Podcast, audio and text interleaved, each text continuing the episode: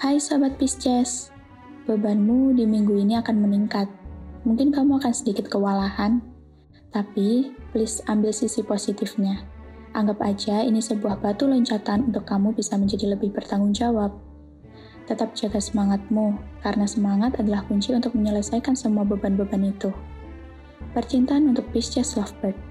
Jika pasangan berbuat salah dan membuatmu kesal, jangan terlalu meluapkan emosi Coba diingat-ingat lagi betapa sabarnya pasanganmu ketika dia tahu kamu berbuat salah kepadanya. Untuk sobat Pisces yang masih single, mungkin dia benar-benar memiliki perasaan lebih untuk kamu. Bagaimana denganmu? Apakah kamu sudah menyiapkan jawaban jika suatu saat dia menyatakan cintanya kepadamu?